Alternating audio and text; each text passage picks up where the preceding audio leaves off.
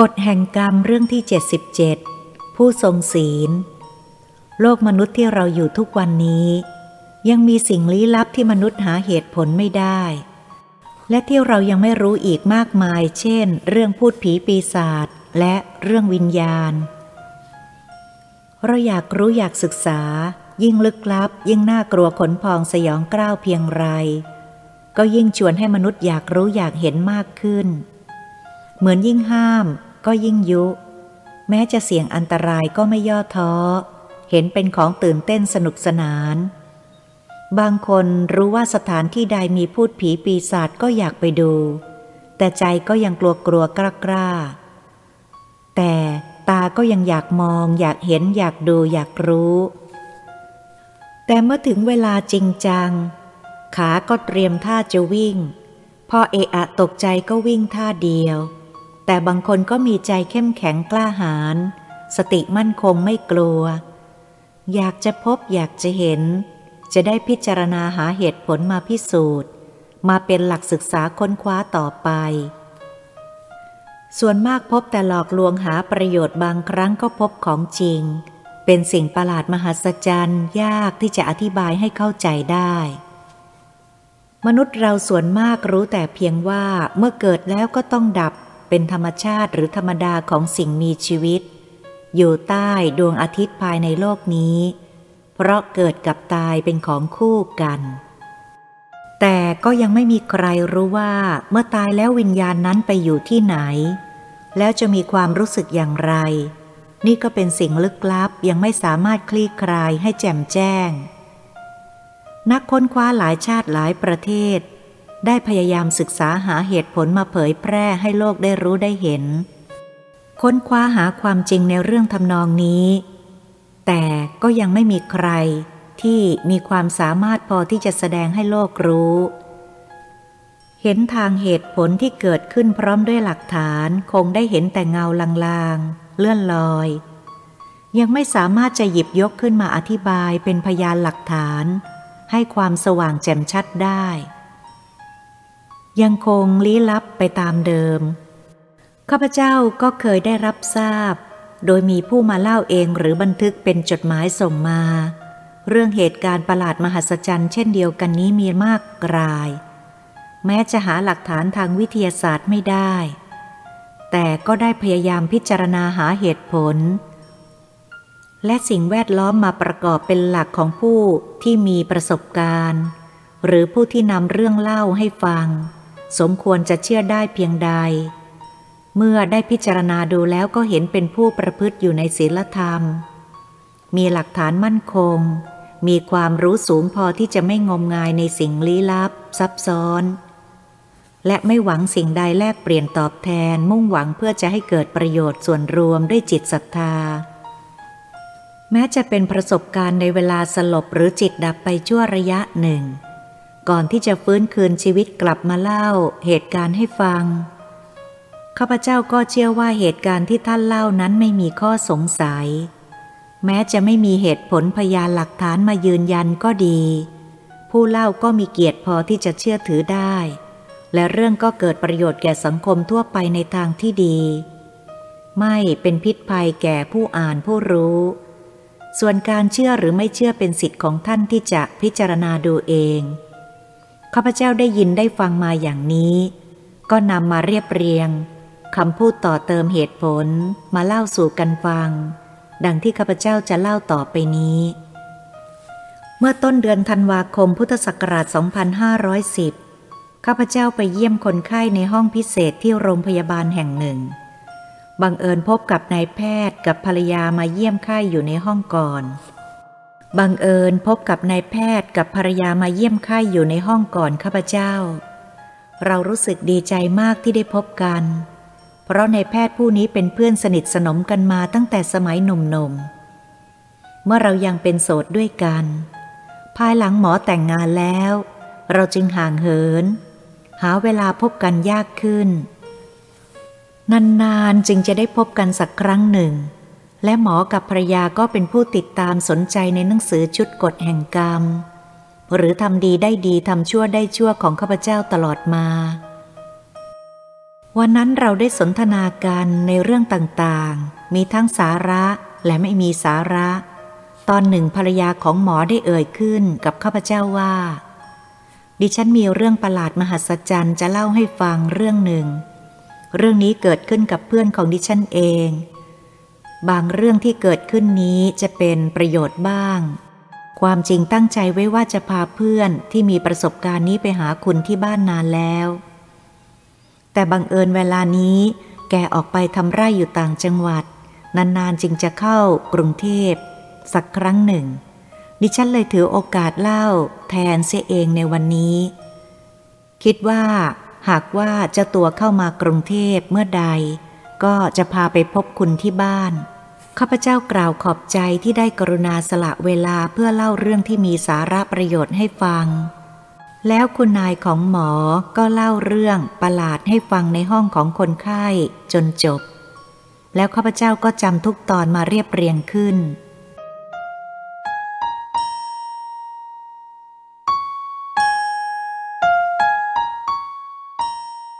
เพื่อนของภรยาหมอข้าพเจ้าสมมุติชื่อว่าคุณปราณี เป็นผู้เลื่อมใสในพระพุทธศาสนา แต่มีความรู้สึกว่าเกิดมามีกรรม ลึกลับ ที่เป็นเงาติดตาม ชักนำให้ประสบอุบัติเหตุอยู่เสมอ หากมีความรู้สึกสังหรณ์ใจเมื่อใด ก็จะต้องมีเรื่องเกิดขึ้น บางครั้งเมื่อนั่งอยู่ในรถยนต์ รถคันนั้นก็ถูกชน หรือนั่งสามล้อก็ต้องตกคูคลอง ถ้าอยู่บ้านก็จะตกกระไดบ้าน ชะตาชีวิตของเธอประสบเหตุบ่อยครั้ง และเกิดซ้ำๆกันจนรู้สึกหวาดกลัว รู้ตัวว่าเกิดมาอาภัพเป็นคนเคราะห์ร้ายผิดกับผู้อื่น เมื่อเธอมีโอกาสทำบุญให้ทานครั้งใด ก็อธิษฐานจิตขอให้สิ่งลี้ลับที่คอยติดตามสนองนั้น ขอให้ยุติสิ้นสุดเสียที การสังหรณ์ใจเท่ากับเป็นลางบอกล่วงหน้า จึงทำให้คอยระวังตัวอยู่เสมอไม่ประมาท แต่ก็หนีไม่พ้น ครั้งหนึ่ง คุณปราณีกับบุตรชายได้ไปพักที่จังหวัดภาคใต้ เช้าวันนั้น เธอรู้สึกมีศรัทธาอยากจะถวายอาหารแก่พระภิกษุสงฆ์แต่คอยอยู่หน้าที่พักไม่เห็นพระสงฆ์ผ่านมา เห็นจะเป็นเวลาสาย พระที่ออกมาโปรดสัตว์กลับไปวัดหมดแล้ว เธอไม่ได้ละความพยายามที่จะได้นำภาชนะใส่โจ๊กหมูนำเข้าไปในวัดหนึ่ง ในจังหวัดนั้นเพื่อถวายพระ เธอเข้าไปในเขตวัด เห็นเงียบสงัดเหมือนไม่มีผู้คน เธอได้เที่ยวเดินหาพระสงฆ์เพื่อจะได้ถวายอาหาร ที่สุดก็มาพบพระสูงอายุองค์หนึ่งกำลังนั่งขัดสมาธิอยู่ในกุฏิแคบๆ เธอมีความดีใจมาก ตรงเข้าไปถวายนมัสการ และถวายโจ๊กที่นำมานั้นแก่ท่านทันที เมื่อพระองค์นั้นท่านรับประเคนแล้วก็มีสิทธิ์ออกมาเพื่อตักถ่าย สิทธิ์ท่านพูดขึ้นว่า เช้าวันนี้อาจารย์ยังไม่ยอมฉันอาหาร บอกว่าคอยก่อนประเดี๋ยวจะมีคนเอาของมาถวาย แล้วท่านจึงฉันเช้า แต่แล้วพระอาจารย์องค์นั้นก็พูดขึ้นว่าอาตมากำลังคอยโยม และรู้ว่าโยมกำลังจะมีเคราะห์หนัก เธอตกตะลึงเมื่อท่านและลูกศิษย์ได้พูดเช่นนั้น เธอจึงพูดว่า มีทางใดที่จะแก้เคราะห์กรรมที่อิฉันจะต้องรับบ้างคะ หลวงพ่อพระองค์นั้นยิ้มแล้วพูดว่า อาตมาจะให้พระไว้ป้องกันตัว แต่โยมต้องติดตัวเสมออย่าทำหายนะ พูดแล้วท่านก็หยิบพระเครื่ององค์หนึ่งออกมาวางไว้ให้ตรงหน้า เธอรีบกราบท่านด้วยความดีใจ แล้วก็หยิบเอาพระองค์นั้นขึ้นมาจบไว้เหนือหัว หลังจากนั้นเธอก็นั่งรถไฟกลับกรุงเทพพร้อมบุตรชาย เวลาอยู่ในรถไฟก็หยิบพระขึ้นมาอวดบุตรชายว่า ไปได้มาจากวัด เมื่อนำโจกไปถวาย เมื่อนำมาพิจารณาแล้วก็เห็นเป็นหลวง พ่อทวดที่มีผู้นิยมกันมาก แต่เป็นที่น่าเสียดาย เพราะพระองค์นั้นได้ถูกฉกไปเมื่ออยู่ในรถไฟ ในเวลาที่เธอเผลอ เธอรู้สึกเสียดายและเสียใจมาก เมื่อรู้ว่าพระเธอหาย สงสัยว่าคนโดยสารมาในรถคันเดียวกัน คอยฉกเอาไปในเวลาที่เธอเผลอ เธอรู้ว่ากรรมของเธอยังไม่สิ้นสุด เธอยังต้องผจญกรรมต่อไปอย่างไม่สิ้นสุด วันหนึ่งคุณปราณีได้มีธุระจำเป็นจะไปหาเพื่อนหญิงของเธอผู้หนึ่ง เมื่อออกจากบ้านแล้วก็นึกสังหรณ์ใจว่า จะเกิดเหตุอะไรสักอย่างหนึ่งแก่เธอเป็นแน่ เธอจึงคอยระมัดระวังตัวไม่ประมาท ครั้นเดินทางจะผ่านเข้าบ้านเพื่อน เป็นลานกว้างสนามใหญ่ เห็นเด็กวัยรุ่นกลุ่มหนึ่งกำลังเล่น เตะ ฟุตบอลกันอยู่อย่างสนุกสนาน ด้วยความระมัดระวังตัวไม่ประมาท เธอจึงเดินอ้อมลานสนามห่างไกลออกไปจากฝูงเด็กที่กำลังเล่นกันอย่างชุลมุน เธอคิดว่าการเดินอ้อมเสียเวลาไกลออกไป แต่ก็ปลอดภัยดี เมื่อไปถึงบ้านเพื่อนเสร็จธุระแล้ว เพื่อนก็ติดตามออกมาด้วย ครั้นออกมาจากบ้านเพื่อนแล้ว เธอก็เดินอ้อมลานสนามหลีกเลี่ยงเด็กที่กำลังเล่นกันอย่างสนุกสนาน เพื่อนของเธอเห็นเช่นนั้นก็หัวเราะ แล้วบอกว่า ให้เดินตัดสนามเร็วกว่า จะเดินอ้อมไปไกล ให้เสียเวลาทำไม เธอได้บอกเพื่อนว่า ไม่อยากเดินลัดตรง เพราะกลัวเด็กๆจะวิ่งมาชนเอา เพราะกำลังเล่นเพลินๆเพื่อนของเธอหัวเราะแล้วบอกว่า เธอขี้ขลาดไม่เข้าเรื่อง มองไม่เห็นว่าอะไรมันจะเกิดขึ้น การเดินตัดตรงไปดีกว่า ไม่ต้องเสียเวลาไปเปล่าๆ เมื่อเด็กๆเห็นเราเดินผ่านก็คงหยุดเล่นจนกว่าเราจะเดินผ่านไป หรือไม่ก็เตะลูกบอลไปทางอื่น เมื่อเห็นเพื่อนทักท้วงก็นึกเกรงใจ เดินตามเพื่อนซึ่งเดินนำหน้าตัดสนามด้วยใจไม่สบายนัก เพราะมีความหวาดกลัวจะเป็นเพราะบังเอิญ หรือมนุษย์เราทุกคนย่อมมีกรรมเป็นของตัวหนีกรรมไม่พ้น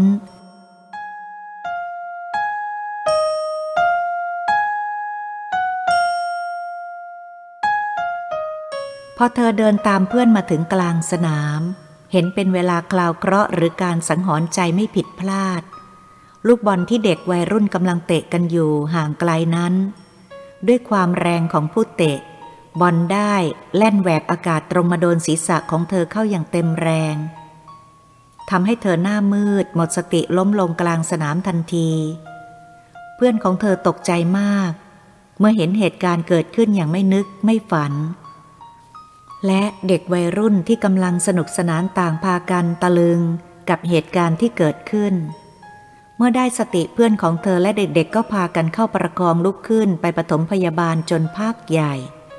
เธอจึงได้สติฟื้นขึ้นมา แต่เหตุการณ์ได้เปลี่ยนแปลงไป เพราะปรากฏว่า ดวงตาทั้งสองข้างของคุณปราณีได้มืดมัวบอด มองไม่เห็นแสงสว่างอะไรอีก เธอตระหนกตกใจมากที่มาตาบอดอย่างปัจจุบันทันด่วน เธอเสียอกเสียใจ เพื่อนก็รีบนำเธอส่งโรงพยาบาลทันที เพื่อให้ในายแพทย์รีบจัดการรักษาพยาบาลด่วน เมื่อนายแพทย์รีบลงมือตรวจ แล้วก็รีบทำช็อกทันที และปรากฏว่าในการทำช็อกได้ผล เพราะทำให้ตาเธอกลับเห็นแสงสว่างอย่างเดิม เธอดีใจ เพราะทำให้ชีวิตของเธอมีความหวังขึ้นมาทันที แต่อาการทางร่างกายและสมองเธอยังไม่ปกติ หมอได้สั่งจ่ายยาและให้กลับไปพักรักษาที่บ้าน เห็นจะเป็นเพราะทางสมองถูกกระทบกระเทือนอย่างหนัก จึงต้องนอนป่วยอยู่ที่บ้าน และได้อาศัยญาติและบุตรเป็นผู้พยาบาล วันหนึ่งจะเป็นเพราะความหลงลืมหรือเป็นการเข้าใจผิด เธอได้กินยามากเกินขนาดเข้าไป เห็นจะเป็นเพราะแรงมาก ต่อมาทำให้หัวใจเธอหยุดเต้น แก้ไขไม่ทัน และการที่หัวใจหยุดเต้นนั้นหมายถึงการดับของชีวิต จะนานเท่าใดไม่ปรากฏ พวกญาติและลูกๆเมื่อมาพบเธอหมดลม ก็เกิดตกใจโกลาหลวุ่นวายกันใหญ่ในหมู่ญาติพี่น้อง และลูก ต่างก็ร้องไห้อะไรเสียอกเสียใจผู้จากไป แต่ยังไม่ทันได้คิดจะจัดการสิ่งใดกับร่าง คุณปราณีก็เกิดมีลมหายใจฟื้นคืนชีพขึ้นมา อย่างประหลาดมหัศจรรย์ทำให้ลูกๆ และญาติพี่น้องลืมความโศกเศร้า หลังจากคุณปราณีฟื้นคืนชีพกลับมาแล้ว เธอก็เล่าให้ฟังว่า หลังจากกินยาเกินขนาดไปแล้ว เธอก็หมดความรู้สึก แล้วเธอก็กลับรู้สึกว่าตัวมายืนอยู่ที่ถนนสายหนึ่ง แต่ไม่รู้ว่าที่ไหน เพราะไม่เคยเห็นมาก่อน รู้สึกว่าบ้านช่อง ถนนหนทางผิดแปลกกว่าบ้านเรามาก มีผู้คนบ้านเรือนมากมาย ผู้คนแต่งตัวสวยงาม เมื่อมามองดูตัวของเธอแล้ว ก็รู้สึกว่าผิดกันไกล กับผู้คนที่เห็นมาก เพราะได้สวมแต่เสื้อชั้นในและผ้าสิ้นเก่าๆ ที่สวมสำหรับนอนป่วยอยู่บนเตียงในบ้านเท่านั้น มายืนพิจารณาดูแล้วก็รู้สึกอายตัวเอง และยืนมองดูคนแต่งตัวสวยๆงามๆยืนคอยเป็นกลุ่มๆเป็นหมู่ อมีรถแล่นมาหยุดจอดตรงนั้น คนพวกนั้นก็รีบพากันขึ้นรถ เมื่อคนเต็มรถแล้วรถก็วิ่งออกไปทันที และมีคนมาบอกใหม่ คอยอยู่ที่นั่นอีก พอรถมาจอดก็พากันขึ้นรถเต็มแล้วก็แล่นออกไป เช่นนี้คันแล้วคันเล่า คนก็พากันมายืนรอคอยมากมายไม่รู้สิ้นสุด รถคันนั้นก็แปลกประหลาดกว่ารถธรรมดา ไม่เหมือนรถประจำทางที่เคยเห็นในบ้านเมืองเรา เธอยืนคิดแล้วคิดอีกว่า ยังไม่รู้ว่าจะทำอย่างไรดี จะเดินทางไปทางไหนก็ตัดสินใจไม่ถูก จะลองไปถามชาวเมืองดูว่าเมืองนี้เป็นเมืองอะไร อยู่ที่ไหน เมื่อเธอเห็นคนเดินมาก็ตรงเข้าไปถามว่า คุณคะ กรุณาบอกดิฉันให้ทราบว่า เมืองนี้เป็นเมืองอะไร ดิฉันกำลังอยู่ที่ไหน ดิฉันงงเต็มทีแล้ว แต่ผู้ที่ถูกถามรู้สึกเหมือนไม่สนใจ เดินผ่านไปคล้ายกับไม่เห็น แม้เธอจะถามคนที่เดินผ่านทุกคน ไม่ว่าหญิงชายก็แสดงกริยาเช่นเดียวกัน ไม่มีใครสนใจหยุดพูดกับเธอเลย เธอคิดแล้วก็น้อยใจ นึกในใจว่าคนพวกนี้ทำไมถึงใจร้าย ไม่มีจิตเอื้อเฟื้อ แม้เพียงแต่จะเสียเวลาหยุดพูดด้วยก็ไม่ยอม เมื่อคิดว่าที่นี่ไม่มีใครเขาพูดกับเรา เราจะมายืนอยู่ทำไม ลองขึ้นรถไปที่อื่นดีกว่า คิดแล้วก็เดินไปยืนรอรถรวมอยู่ในหมู่คนเหล่านั้น เมื่อรถมาจอดแล้วก็รีบขึ้นไปนั่งบนรถทันที ขอแต่พาให้ไปให้พ้นคนบ้าบ้าใบใบก็แล้วกัน ในรถมีลวดลายวิจิตรงดงาม แต่เธอไม่มีจิตใจจะชมอะไร เมื่อคนขึ้นเต็มรถยังไม่ออก เธอทนไม่ไหวจึงหันไปถามคนนั่งข้างๆว่า คุณคะ รถคันนี้ทำไมยังไม่ออกเหมือนคันอื่นๆ และจะไปที่ไหนคะ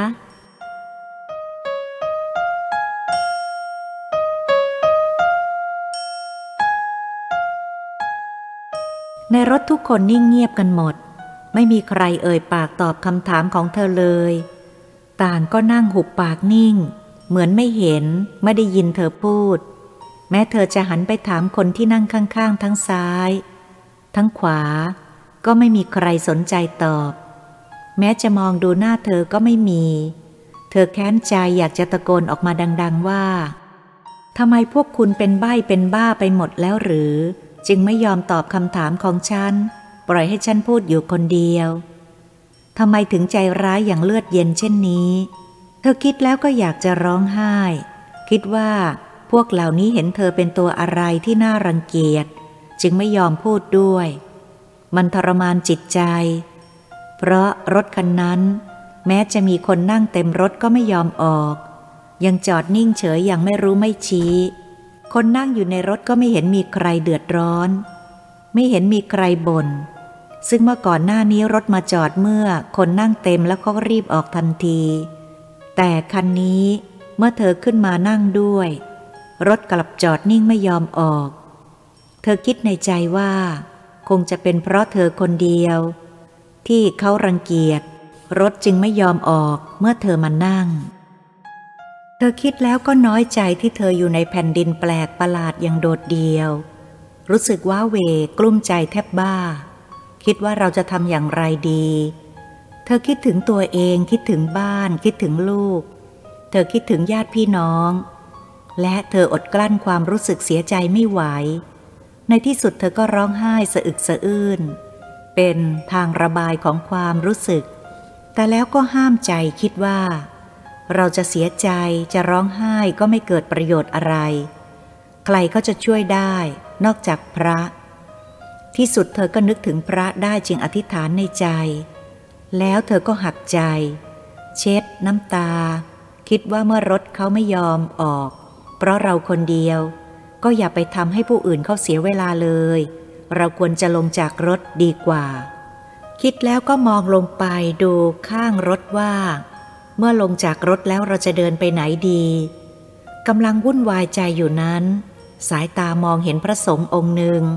ครองจีวรเหลืองอารามกำลังเดินผ่านรถไป เธอตื่นเต้นดีใจตะลีตะลานรีบลงจากรถทันที จะติดตามไปถามท่าน รู้สึกท่านเดินเร็ว วิ่งตามไม่ทัน ต้องเรียกท่านด้วยเสียงดัง กลัวท่านจะไม่ได้ยินว่า ท่านคะโปรดคอยดิฉันเดี๋ยวค่ะ เมื่อเธอเห็นท่าหยุดแสดงว่าได้ยิน หันหลังกลับมามอง เธอตื่นเต้นดีใจเกิดมีกำลังใจขึ้นมา ที่รู้ว่าท่านได้ยิน และหันมายิ้มอย่างใจดี เธอรู้สึกตัวพอง นึกถึงตัวเองคงไม่ว้าเวอยู่โดดเดี่ยวหมดอะไรบัดนี้มีความหวังอย่างน้อยก็ยังมีพระภิกษุผู้ทรงศีลให้ความเอ็นดู เมื่อเธอรีบวิ่งไปทันท่านแล้ว ก็ย่อตัวยกมือขึ้นนมัสการด้วยความตื้นตันใจ จนน้ำตาไหลเพราะความปราบปลื้ม เมื่อเห็นผ้ากาสาวพัดที่ท่านครองอยู่เป็นเครื่องหมายแห่งความกรุณา ช่วยสัตว์โลกทั้งหลายให้พ้นทุกข์ เธอตั้งใจว่าจะถามอะไรแก่ท่านก็พูดไม่ออก อึกอักเพราะดีใจจนพูดอะไรนึกอะไรไม่ถูก เมื่อท่านเห็นเช่นนั้นก็ยิ้ม พรางถามเธอด้วยเสียงที่เจือปนด้วยความเมตตาว่า นี่โยม ไปอย่างไรจึงมาที่นี่ได้ล่ะ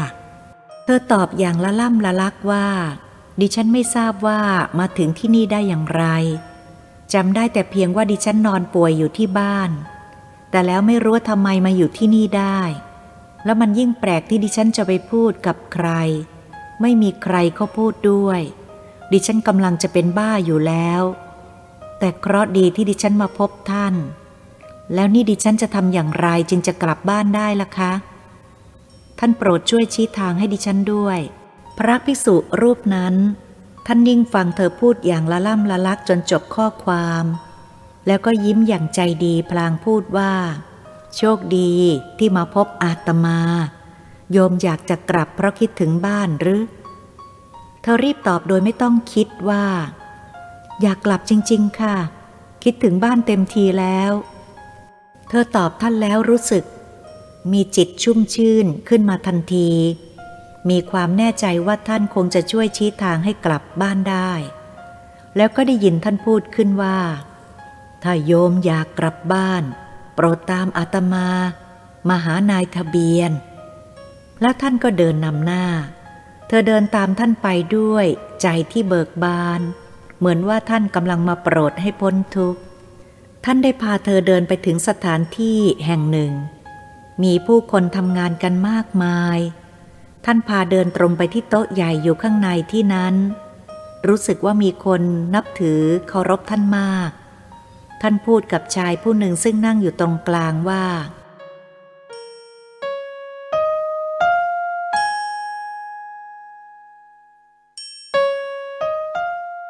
อาตมาอยากทราบว่า โยมผู้นี้ถึงกำหนดแล้วหรือยัง ชายผู้นั้นแสดงความเคารพนบนอบท่าน รู้ความหมายว่า เป็นเธอดีแล้ว เปิดสมุดดู หันมามองดูเธอแล้วก้มลงดูในสมุดอีกทำให้เธอหายใจไม่ทั่วท้อง นึกเสียใจนึกว่าเราคงตายแล้ว คงไม่มีหวังจะกลับไปเมืองมนุษย์ได้อีก และเมื่อนายทะเบียนเงยหน้าขึ้นมาพูดกับพระภิกษุรูปนั้นว่า ถึงกำหนดหมดอายุแล้วครับท่าน พอได้ยินคำว่าหมดอายุ เธอใจหายหมดแรงหมดกำลัง เสียใจ จะเป็นลมเพราะรู้แน่ว่า ตัวสิ้นอายุได้ตายจากโลกมนุษย์แล้ว ต้องจากลูกจากญาติพี่น้องเพื่อนฝูงจากทุกสิ่งที่มี นึกเสียอกเสียใจเศร้าโศกมาก แต่แล้วก็ได้ยินเสียงพระสงฆ์รูปนั้น ท่านพูดกับนายทะเบียนว่า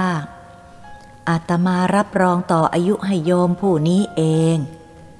พูดแล้วท่านก็หยิบอะไรมาเขียนส่งให้นายทะเบียน แล้วหันมาพูดกับเธอว่า โยมกลับได้แล้ว เมื่อเธอได้ยินเช่นนั้นก็กลับดีใจ รู้ว่าเธอจะได้กลับบ้าน ไม่ตาย จึงบอกกับท่านว่า เดี๋ยวก่อนค่ะท่าน ขอให้ดิฉันทราบนามของท่านชื่ออะไรอยู่ที่ไหน ท่านยิ้มแล้วก็พูดว่าอ๋อเมื่อโยมอยากรู้จักอาตมาจะบอกกับโยมว่า ชาติก่อนอาตมาชื่อบุญชู อยู่ที่พระประแดง โยมรีบกลับเถอะ คนทางบ้านจะได้ดีใจ เธอรู้สึกตื้นตันเมื่อได้ยินชื่อพระสงฆ์รูปนั้น ทั้งไม่เคยเห็นไม่เคยรู้จักท่าน แต่ท่านก็ให้ความเมตตาช่วยเหลือเป็นพระคุณยิ่ง ตั้งใจว่าจะยกมือขึ้นนมัสการท่าน แล้วจะกล่าว ขอบคุณท่านที่ได้กรุณาช่วย แล้วก็จะไปกราบขอบคุณนายทะเบียน แต่ไม่ทันจะทำตามความตั้งใจ จิตก็ดับวูบหมดความรู้สึกลงทันที ทั้งที่ยังยกมือพนมครั้นรู้สึกตัว ก็เห็นมานอนอยู่ที่เตียงในห้องที่บ้าน ซึ่งกำลังนอนป่วย มีความรู้สึกอ่อนเพลีย รู้สึกหิวน้ำแต่ไม่มีแรงพูดได้ แต่ทำปากพงาบพงาบไม่มีเสียงออกจากปาก คนเฝ้าที่กำลังร้องไห้ แต่เมื่อเห็นเธอฟื้นขึ้นมาก็ได้พากันดีใจ พอเห็นปากก็รู้ว่ากำลังอยากกินน้ำจึงช่วยกันช้อนศีรษะขึ้น แล้วก็เอาช้อนตักน้ำลอยดอกมะลิป้อนเข้าปากทำให้เธอรู้สึกเหมือนน้ำทิพย์หอมชุ่มชื่นใจทำให้เกิดกำลังขึ้นมา แล้วหลับไปอีกพักหนึ่ง ตื่นขึ้นมาอีกครั้งหนึ่งรู้สึกว่าร่างกายเข้าสู่ความปกติ แข็งแรง พอที่จะลุกขึ้นนั่งได้ จิตใจสบายขึ้นอย่างประหลาด ได้เล่าเรื่องให้ลูกๆ และญาติพี่น้องฟังเหตุการณ์ที่พิสดารและมหัศจรรย์ แล้วได้หยิบหนังสือพิมพ์ขึ้นมาอ่าน เมื่อเธอได้เห็นข่าวหนังสือพิมพ์รายวันนั้นทำให้ตกตะลึง ข้อความในหนังสือพิมพ์ได้ลงข่าวสังคมว่า เช้าวันนี้ คณะสานุสิทธิ์ของท่านอาจารย์บุญชูอำเภอพระประแดง ได้ร่วมใจกันทำบุญครบเจ็ดวัน ที่ท่านได้มรณภาพอุทิศส่วนกุศลให้แก่ท่านผู้ล่วงลับไปแล้ว เธออ่านแล้วก็ขนลุก ต้องเบิกตากว้าง เพราะตื่นเต้นต่อเหตุการณ์ที่ได้ประสบมาแล้วอย่างประหลาดมหัศจรรย์ ซึ่งเธอเองก็ไม่เคยรู้จักกับอาจารย์บุญชูมาก่อนเลย จึงเป็นเรื่องแปลก ที่น่าคิด หลังจากฟื้นคืนชีพ เธอได้ทำบุญให้ท่านเท่าที่สามารถจะทำได้ เพื่ออุทิศแผ่ส่วนกุศลให้ผู้ที่มีพระคุณที่ได้กรุณาช่วยเหลือให้รอดกลับมาได้ นับแต่นั้นมา เหตุการณ์ที่เคยสังหรณ์ใจว่าจะเกิดอุบัติเหตุบอกล่วงหน้าอย่างที่แล้วแล้วมา ก็ไม่เกิดขึ้นอีก เป็นเรื่องหนึ่งที่ได้เกิดขึ้นมาแล้ว แต่ก็ไม่สามารถจะอธิบายให้แจ่มแจ้ง พร้อมทั้งเหตุผลได้ดีกว่านี้ ผู้เล่าเรื่องนี้ก็คือคุณสุดใจตันทสุรัตน